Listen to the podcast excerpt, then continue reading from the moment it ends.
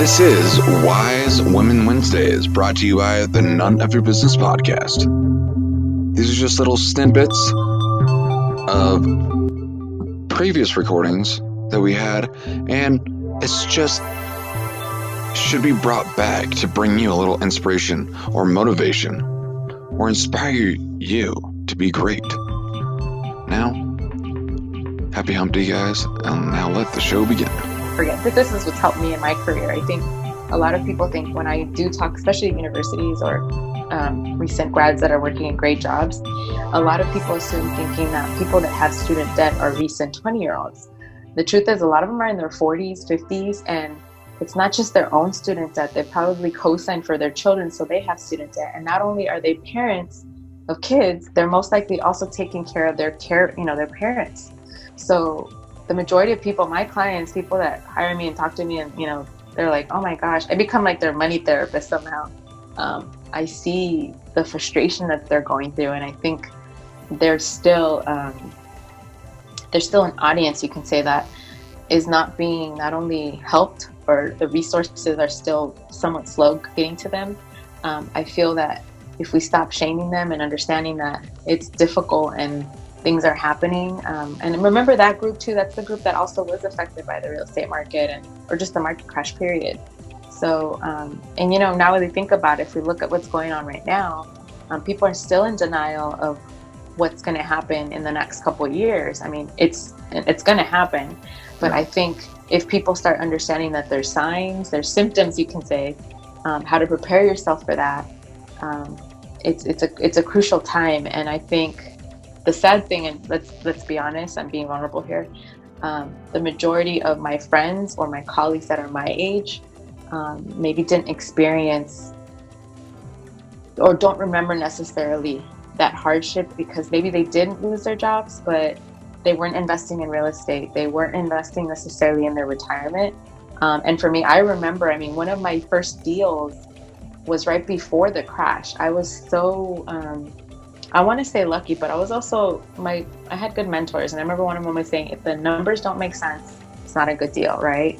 And one was right before the crash, and we flipped it or pretty much sold it like within a couple months, and I didn't make any money, so I wasn't like I wasn't telling people like, hey, I invested, you know, because I felt ashamed that I was like, I didn't even make any money off of that. But I, I look back, I was lucky because I didn't lose any money. Everything was paid for, closing costs, um, if anything, I remember still being mad at myself because the lady that I sold it to resold it within a few months and made thirty thousand dollars.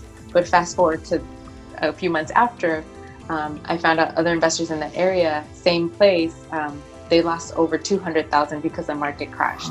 So I could have lost everything pretty much and, and owed. And then my very first place that I bought that I lived under by myself was um, uh, I bought it at a fraction of what everyone else did in those condos in those areas because the timing was right. I was bought mm-hmm. it low right when the crash had already happened. And so I always recommend people to watch books and, and or these documentaries. But one of my favorite movies is um, The Big Short with Steve Carell. Oh, Brad yeah.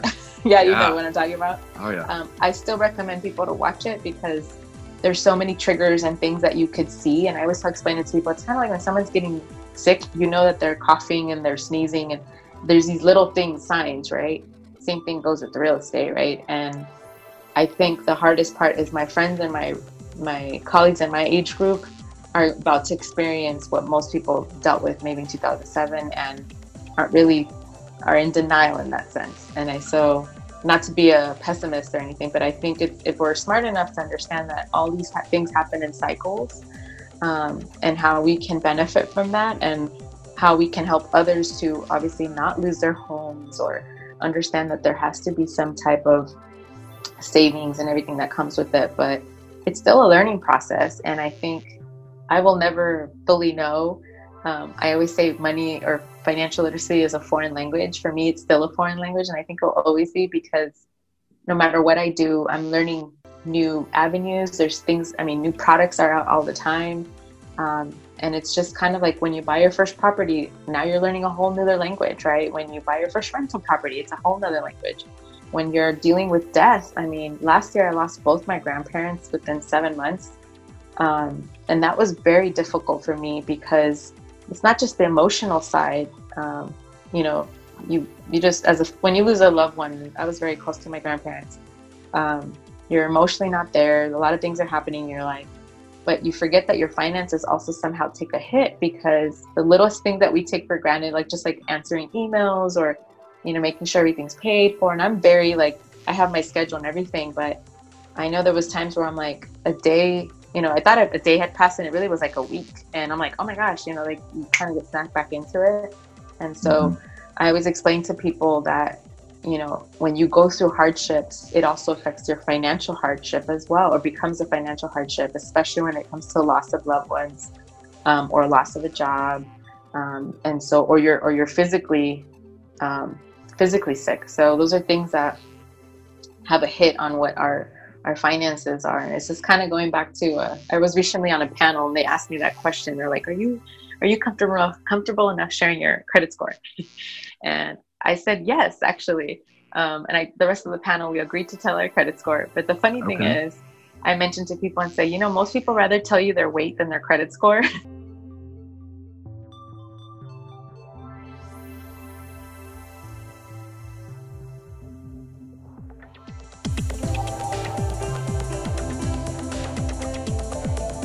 I had to compete with ladies that, or gentlemen, that perhaps were not fluent in Spanish, but they were of Spanish descent.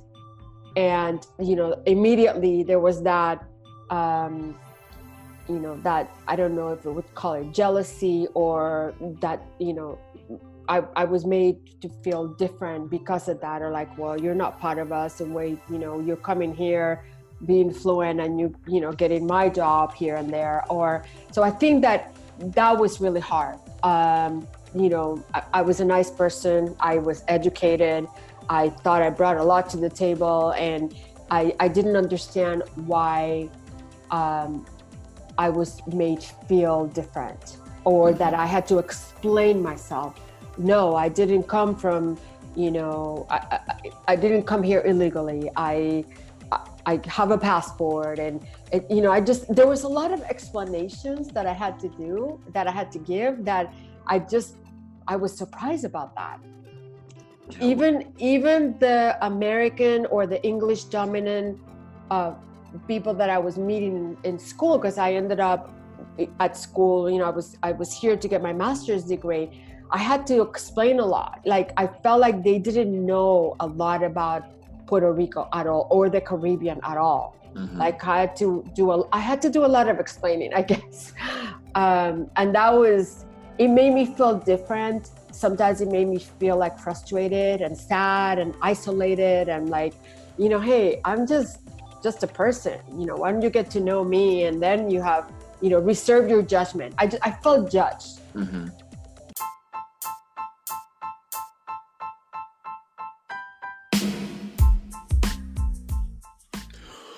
What's up, guys? Man, that was an exciting episode, wasn't it? Hope you guys learned a lot. Please, again, go rate and review this on your listening platforms. I would very much appreciate it. But today, I want to talk to you about Tyler Mikal Chancy. She is the founder of Create Athletes. What is Create Athletes? Well, originally it was to create strong women, but now it's still to create strong women. You know, she's leveling up and becoming an even better personal trainer. And she has a special right now. She wants five new people. Only five. And you could be one of those five to lose 10 pounds in the next 30 days. If you have any other fitness goals, find her on Instagram at T Y L U E R underscore M I K A L underscore C H A N C Y. Let her know that you're listening to this podcast and you need the best personal trainer.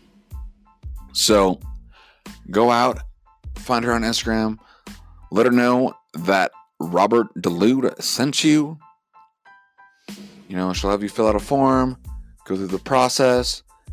And if you just want some amazing gym gear, she also has that too. The Create hoodies are so comfortable.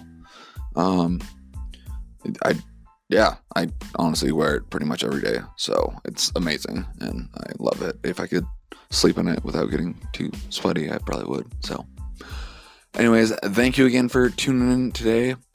And uh, I'll talk to you soon.